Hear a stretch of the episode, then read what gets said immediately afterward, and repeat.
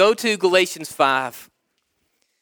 I might have you flip once or twice near the end, but this is where we're going to be the whole time. So, kids, um, you, don't, you don't get a pass today. I, I want you to open your Bibles, please. Brent started us off. If you see his word, God's word, it starts with ch- verse 1. We're going to read the whole entire chapter this morning, not all at once. Brent read to us in the middle of the service, at the beginning of the service, the first six verses. There is amazing scripture here about like fruits of the Spirit and walking in, in faith and the freedom in Christ. And there's probably a revival that you could teach. We could spend a month and a half on chapter five, but we're not. God had me really with the first three words, but truly in just seven through 10. And that is where we're going to spend the bulk of our time. So, from kids to families to senior, man, have those highlighters open. I want you to get to work today, okay? Look at Galatians 5, just the first verse. And what does Paul say? You ran well. And that had, that had me this week, guys. That's three words. It might not mean a lot to you, but if you've committed to this church and you have been here and you have been the month and a half, almost two months in Galatians, and you know where Paul is, and you know where the church of Galatians is, and you were here last week when Paul said, Brother, what happened to you? Those three words mean something to you. If you showed up today and this is your first time here, it might be a little confusing. Paul goes, You ran well. You ran well. Highlight it. Like a father looking at that child growing and swaying, he says, Who hindered you from obeying the truth? Man, highlight verse 7. You ran well. If you weren't here last week, this is a continuation beautifully, organically from last week. Paul steps into that space. Remember last Sunday? He steps into that space, and what does he say? He goes, Brother, what happened to you? Like a child who promised their parent, I will never do fill in the blank. And now they're doing all of those things, and he steps into that space as a minority. He says, Sister, brother, what happened to you? Right? What was he telling them last week? Now that I speak truth to you, you've made me the enemy?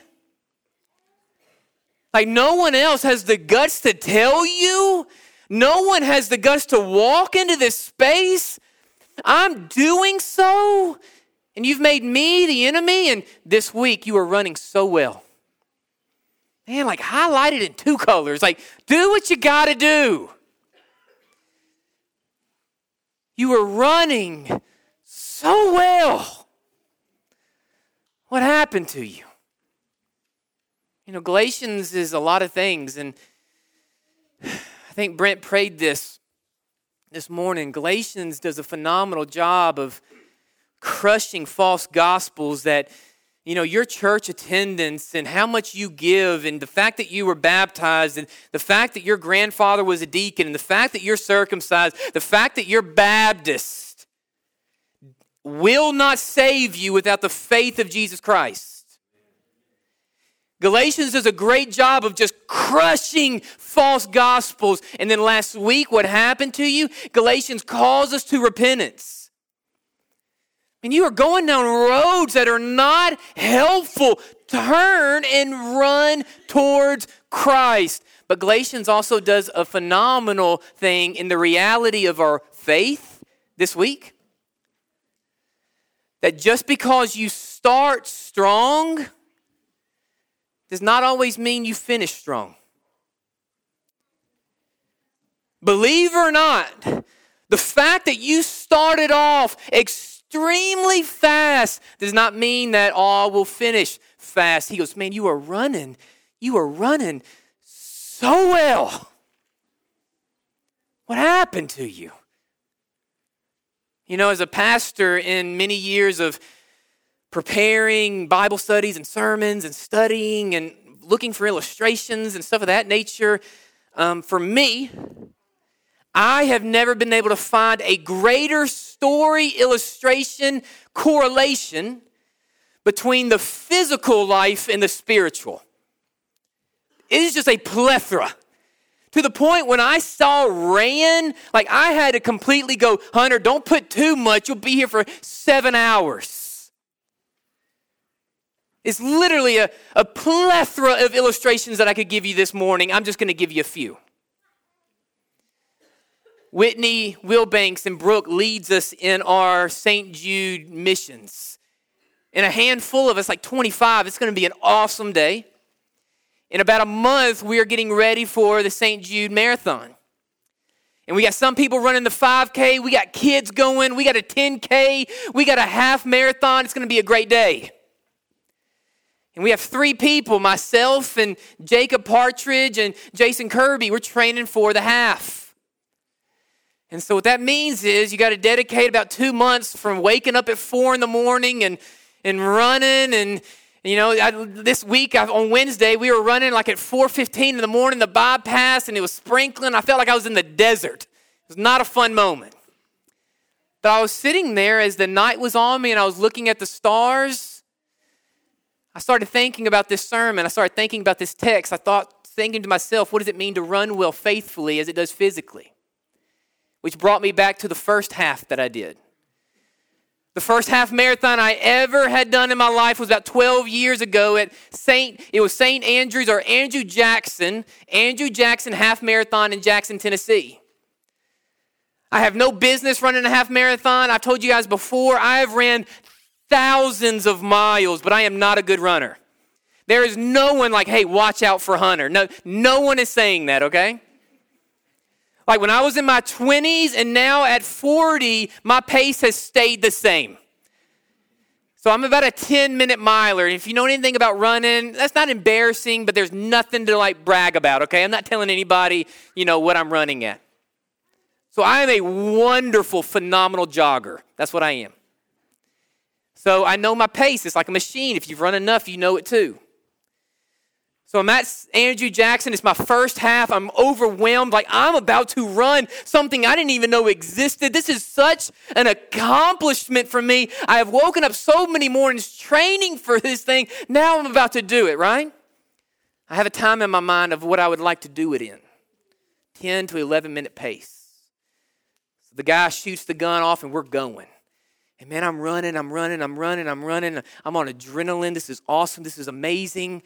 It's a cool environment. I'm about to do this thing. I find myself on mile eight. Hard part's over. Mile eight, I got one of those little Nike watches on. I look at my watch. I'm not at a 10 minute pace. I'm not at a 930 pace. I'm not at a 9 pace. I'm not at an 8 pace. Your boy is at a 745 pace. Like I'm crushing this thing. Like they're gonna blood test me afterwards to make sure I'm not shooting up or something, right?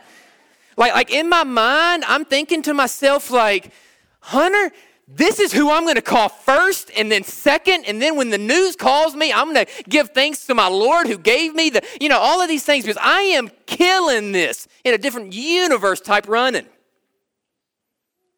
Can't believe how fast I'm going.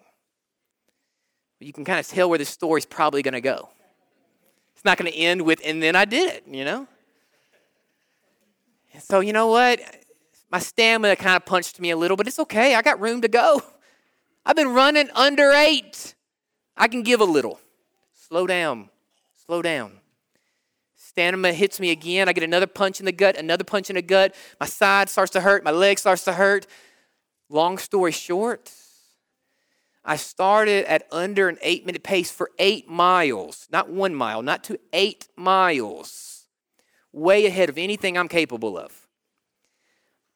Mile 13 was at a 14.30 pace. I've ran about 12 half marathons, 10 half marathons.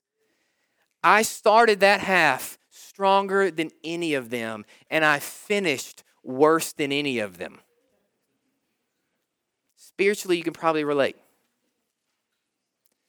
Like for some of you guys, there's been times in your life where you said, Man, my trust in God is so strong and my faith is so steady. I am giving Him my first. I am walking in faith. I am eating it up. He is first in my life. And then you have found spaces and time going, Man, I'm running at a 15 minute mile. Like I was killing it, man. Like I was dedicated and I was faithful and I trusted him. I loved my family in Jesus. And, and now, like I was running so well. My disciplines were strong. Any of you ever felt that? Man, I'm in God's word with breakfast every morning, man. I'm praying to Jesus. I am praising Jesus. I am giving to Jesus. God is God over my money. He's God over my time. He's God over my kids. He's God over my family. And then you have moments He's not even God over me. Obedience in His commands.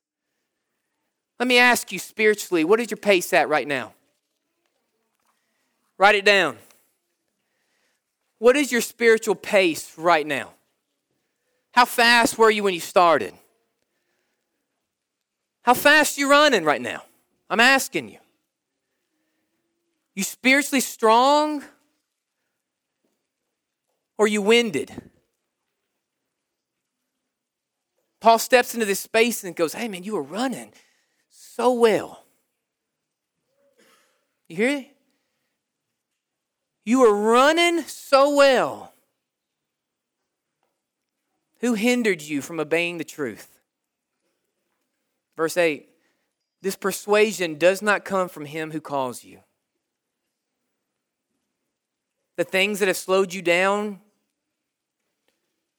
the things that have added weight to you, the things, the hurdles in your faith, they didn't come from God. That's what Paul is saying. God's not trying to stump you. You are running so well. You know, as I get older, there are two things, and maybe you're different than I am, and that's fine. I believe you. There are two things as I get older that are negatively relentless to my life. Keyword relentless, never stopping. And that is sin, and that is fat.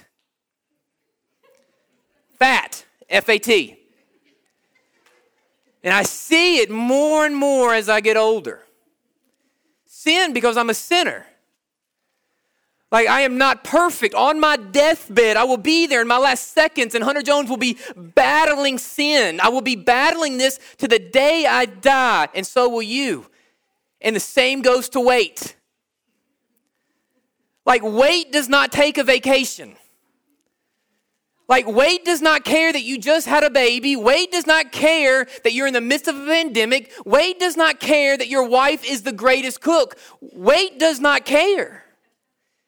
And man, I used to be able to be like, you know what? I need to lose 10 pounds. And I would lose it like this. Now, if I look at food poorly, I gain weight, right?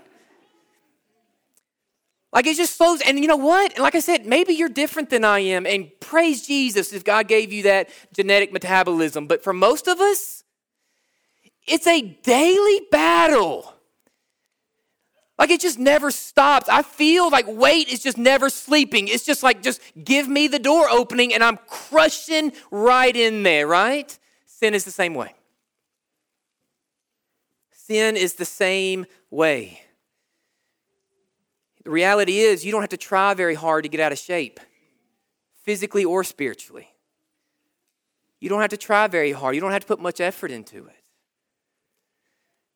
Spiritually, we see the same thing, and for some of us, it's confusing because we think to ourselves with physical and spiritual, I'm not sitting around eating Big Mac and donuts all day. Why am I gaining weight? But the truth is, it doesn't take much.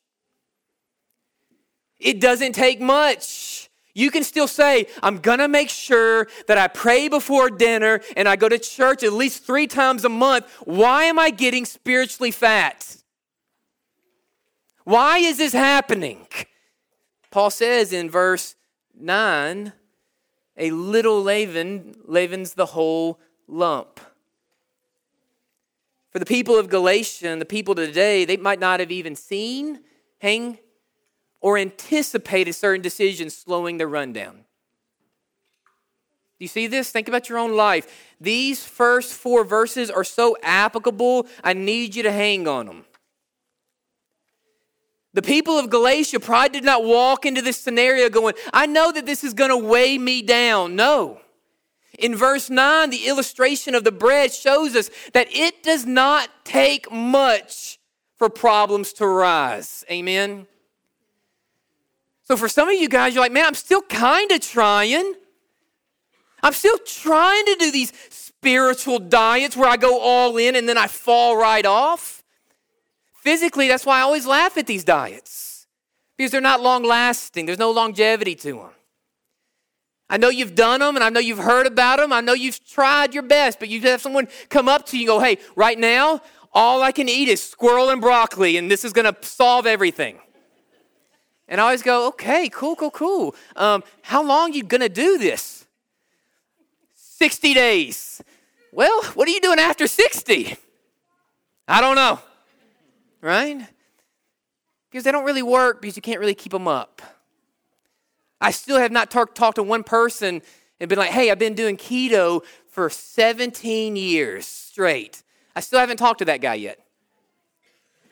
So, what we're doing physically is we're trying to all find something with longevity to it. Like, how can I keep this run up and sustain it? How can this not be a, just a two month sprint? How can I run all 13 miles at the same space? Please hear me. When it comes to your spiritual, when it comes to your physical, walk and run, hang on it, everything matters. Everything matters. So when I first started physically running, all I knew was I needed some shoes and some shoestrings and some shorts and a t shirt and determination. Go. But as I got older and more experienced with how to run, I started to understand that like what I ate mattered. And the sleep that I got mattered and who I ran with mattered. The weather that I ran in mattered. What I wore mattered. The type of shoes I had mattered. Physically is the same. Spiritually is the same. So the type of church that you're a part of matters. The people that you are under teaching you matters. The type of people that you are around in your Monday through Saturday matters. How you pour into your kids matter. Your disciplines matter. The spiritual life is the same. You cannot go to church on Sunday, give him your all, and live like you don't know him on Monday. Man, I ran 10 miles. Now it's time to go eat a pound cake. That's not going to work. But that is what we do. You know how much, how many times in my life as I've gotten older that I've said to myself, like, man, I am crushing it, killing it with my physical exercise, killing it. But man, my diet is awful. And I can't just, as I get older, I can't put a combination between the two. Because I always tell myself, man, I'm in church, so I can do whatever I want to here. You see the same thing that Paul is saying. You are running so well, and it does not take much for problems to rise. I want you to see this. What does he say? You ran so well. Do you know he's, who he's talking to? He's talking to believers. So we often read Galatians and we see this and go, man, he's trying to save the lost, the backwards. No, no, no. These are believers that are drifting. He would not have said that you are running well at one point in their life if they weren't saved by Christ. See, we all want to run well, but very few of us are willing to stop eating fast food. And when we place idols first in our life, when we neglect daily time in His Word, when we aren't prioritizing our children and pouring into them, when prayer is absent, when church is inconsistent, when relationships are unhealthy, our runs become more difficult. I want you to hear that. When we add weights to our run, our exercise will become more difficult. I just want you to hear these words, also Paul in Hebrews 12. I want you to hear them. Paul says, Therefore, we also, since we are surrounded by such a great cloud of witnesses, let us lay aside every weight and every sin which so easily ensnares us, weighs us down, and let us run with endurance the race that is set before us, looking until Jesus Christ, the author and finisher of our faith, whom for the joy that was set out before him endured the cross, despising the shame, and is set down at the right hand of the throne of God. The truth is, if you are saved by Jesus Christ, if you are a born again believer, we are all running. It's just at different spaces and paces. Paul encourages us and pleads with us drop the weights. Drop the weights that are weighing you down as you move. So, for you guys that can relate to my physical illustrations, have you ever tried to lose weight by not eating well, it doesn't work. You ever tried to go run like hours after you had Mexican? It's not fun. It's really difficult. And it's really discouraging because you're like, man, I'm trying my best, but what you're doing is you're pouring in harmful substances as you're trying to actually get them out of you, and it's counterproductive. Paul goes, spiritually, you're, you're doing the same thing. Like you want to be close to God and you want to be peace and you, you want to have joy and you want to have faith, but you're pouring in so many harmful things that are not going to be good for you. He says, Man, run, drop the weights, eyes on the prize in the freedom of Christ. In Galatians 5, I love verse 10. I'm overwhelmed by it. I want you to hang on it. Highlight 10 for me. Paul says, I have confidence in you. We're going we're to come to it. It's a great friend, great shepherd, pastor, great coach, running partner. I have confidence in you. I have confidence in the Lord that is in you, that you will have no other mind. But he who troubles you shall bear his judgment, whoever he is.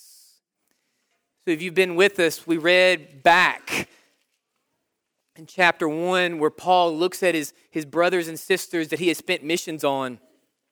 And what did he say? He goes, Man, I've gotten word about your, your run. And what does he say? I marvel. Remember? I marvel. I'm shocked. I'm stunned that you so quickly, what? So quickly turned away. Remember? Chapter 1. He goes, Man, like, I, I know what you told me. I know what you professed. I know what we prayed. I, I know what you said is real. I saw you running so well. I'm just shocked that you stopped. I'm shocked that you slowed down, right? Last week, he steps into that space and he says, Brother, what happened to you? What happened to you? This week, you were running so well. But this is why I was overwhelmed by, by verse 10. I still have confidence in you. I have not given up on you. So he goes, You know what? I'm shocked that you've turned. I marvel that you slow down. I'm confused that your pace is so slow. But I still have confidence in you. Why? Because the confidence I have in the Lord, that I know that the Lord is in you, that the Lord is going to sustain you, and that you're going to pick up your pace. And I pray that we all have friends like that in our life. I pray that you are that friend for somebody. See, Paul, as a minority, stepped into the space of making himself the enemy last week. And as he made himself the enemy, the bad guy, he still roots for them. You know, I personally have given up on a lot of people and I have not continued to root for them. Paul goes, Listen, I still have confidence that you are going to speed up. Today, many of us need to see that the weights that we have weighing our races down, our runs down, and praise God for the friends that still root for us to speed up. Look at verse 9. I'm sorry, go to verse 11 to 15. Paul continues and says, I, brother, if I still preach circumcision, why do I suffer persecution? Then the offense of the cross has ceased. I wish that those who trouble you would even be cut off them, cut themselves off. For you, brothers, you have been called to liberty. Only do not use liberty as an opportunity for the flesh, but through love serve one another. For all the law is fulfilled in one word, even as this, that you shall love your neighbor as yourself. But if you bite and devour one another, beware lest you be consumed by one another. Paul tells us in those verses that you and I have been given freedom to run in Christ. We have been given freedom to run faster in Christ. That Christ at the cross has opened the doors of every cell for those who are lost and Galatians is Paul's plea for you and I not to run back to prison. The reality is, is we all have weights. Galatians in Hebrew, Paul says, put your weights down. Stop pouring in what makes your runs difficult and challenging. Look at verse 16.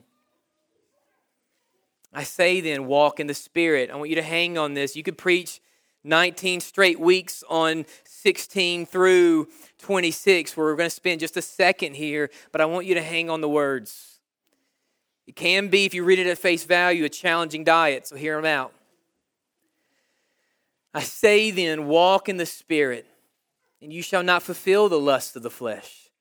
For the flesh lusts against the spirit, and the spirit against the flesh, and these are against one another, so that you do not do the things that you wish. But if you are led by the Spirit, you are not under the law. Now, the works of the flesh are evident.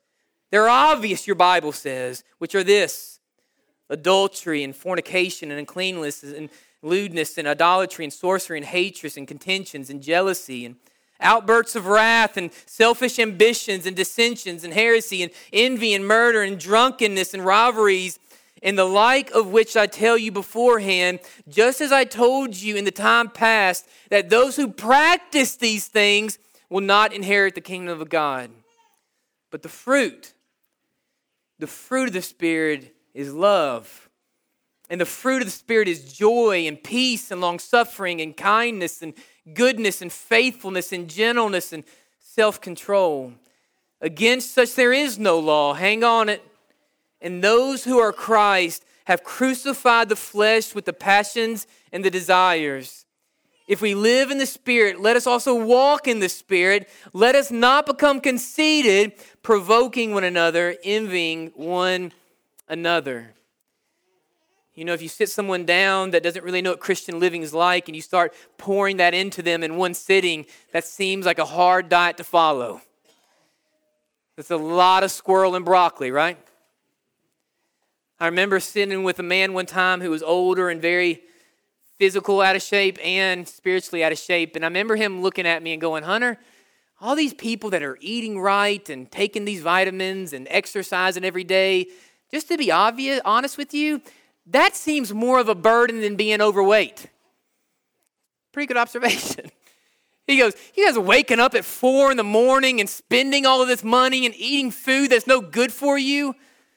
I'd rather be fat. I'd rather die early, right? That seems worse than being physically out of shape. Spiritually, I think we can feel the same way at times. Like, I'm trying to make more money, not give a percentage of it back. Like, I don't have time for Bible study. I barely have enough time for Netflix.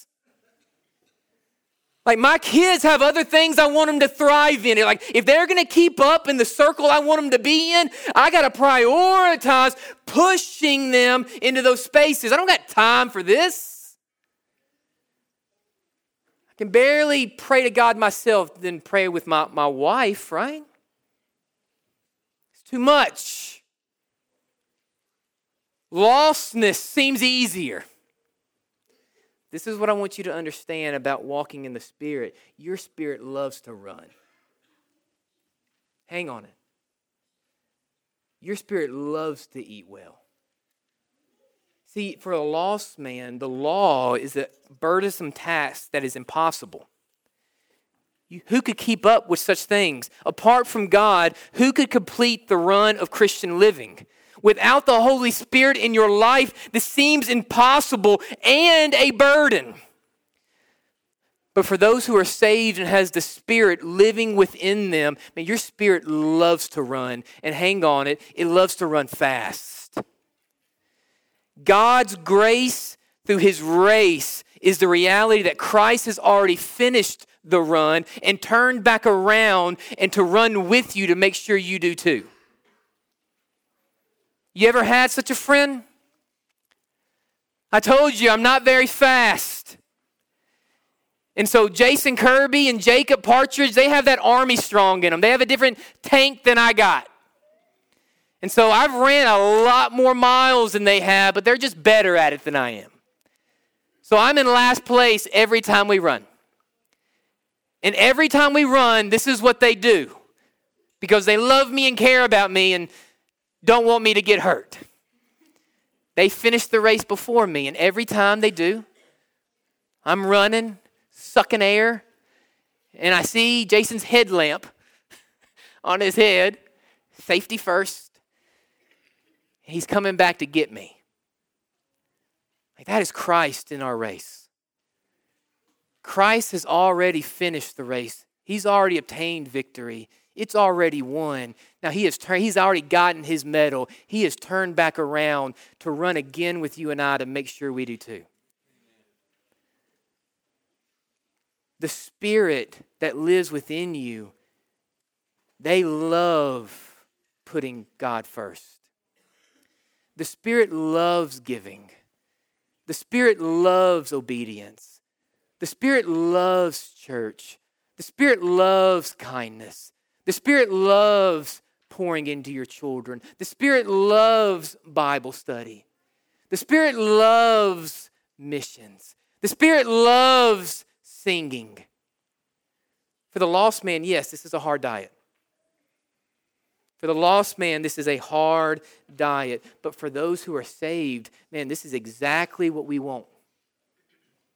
Your spirit loves these things put your shoes up, lace them on, and run. God will sustain you. I want you to look at this as we end.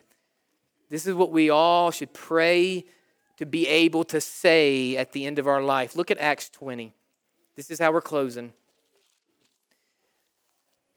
I was sharing this with a brother of mine this week and just pouring into him and just saying, This is, this is what I pray that I can say now and then as my time comes to an end I hope we all can pray Acts 20. Look at Acts 20, verse 24.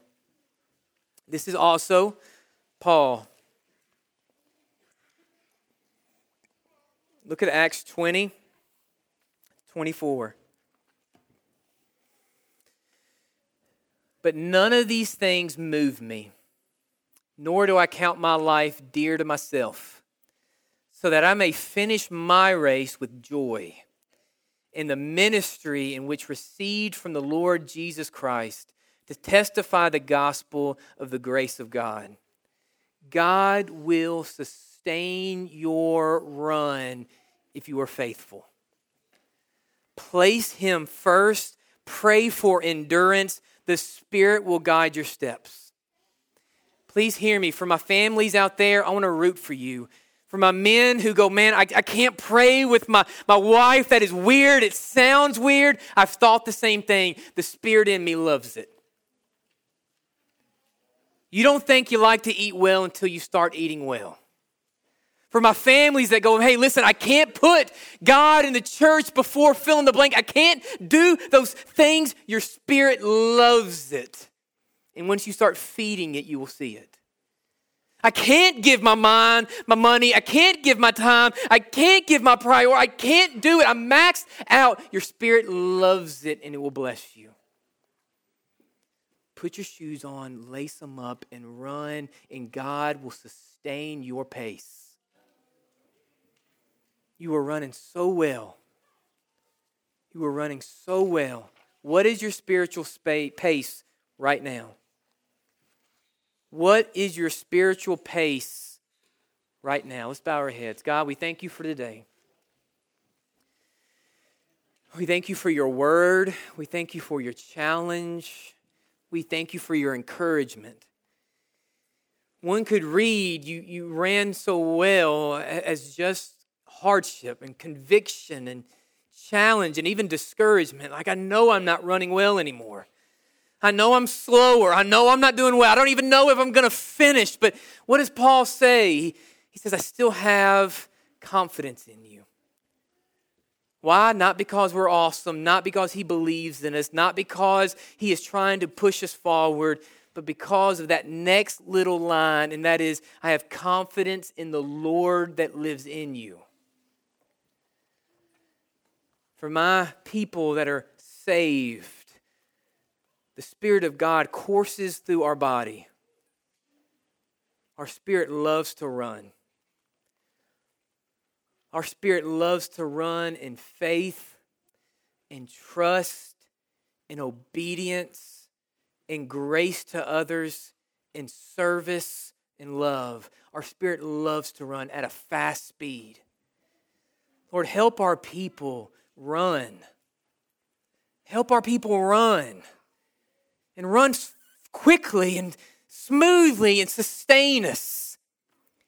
If for some of us, and I'm included, if some of us have drifted and some of us have swayed and some of us have slowed our pace and we are not running in our faith or trust and love or, or discipleship or learning or alone time with God or church, if for some of us we have slowed down, Lord, speed us up.